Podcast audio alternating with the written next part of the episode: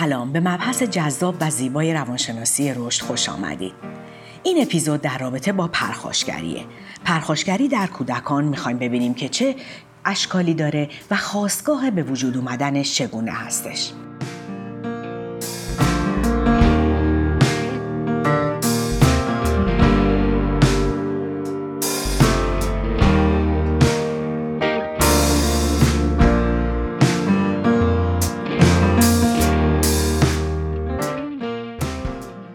پرخاشگری در کودکان دو شکل داره. پرخاشگری کلامی و فیزیکی. کودکی که پرخاشگری کلامی داره ممکنه که مکررن به مشاجرات لفظی، ناسزاگویی، داد و فریاد، انتقاد از کودکان دیگه اقدام کنه.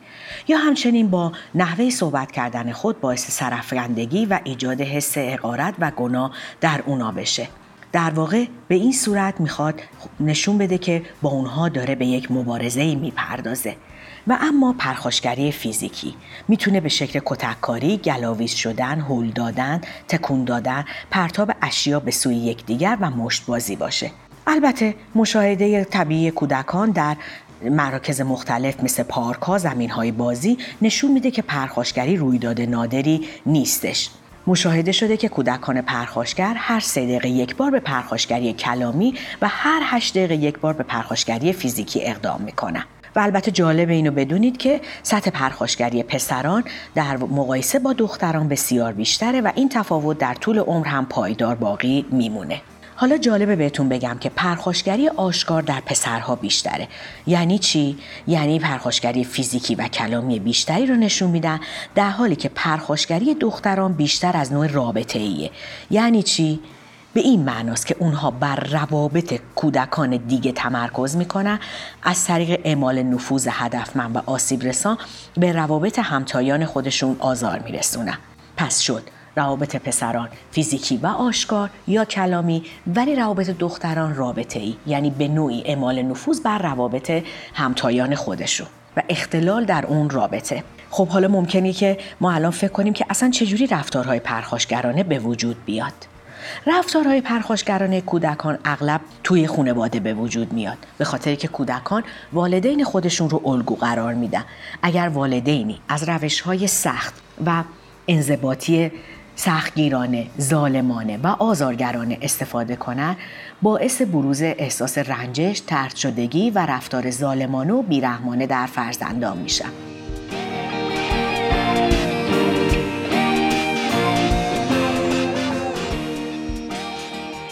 پرخاشگری کودکان در بافت اجتماعی هم مورد بررسی قرار می‌گیره.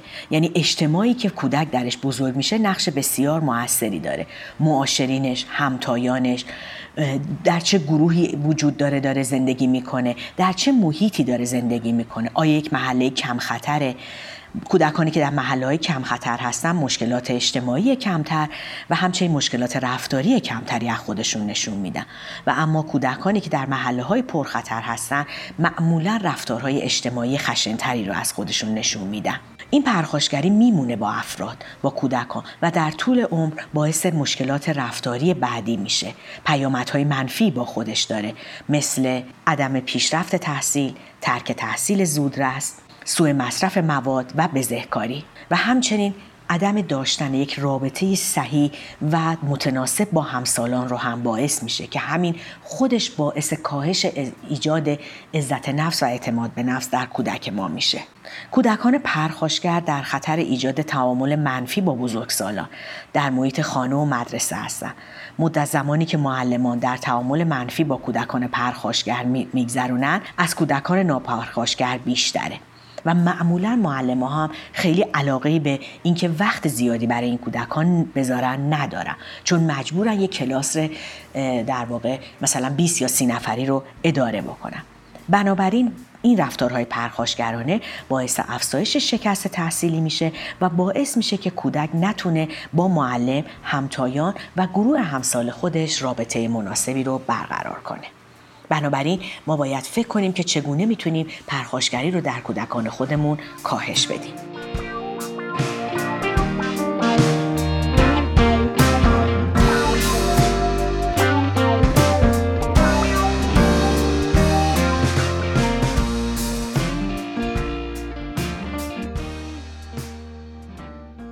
ممنونم از اینکه به این مبحث گوش دادی. با ادامه مباحث ما همراه باشی تا بتونیم سوالهای شما رو جواب بدیم.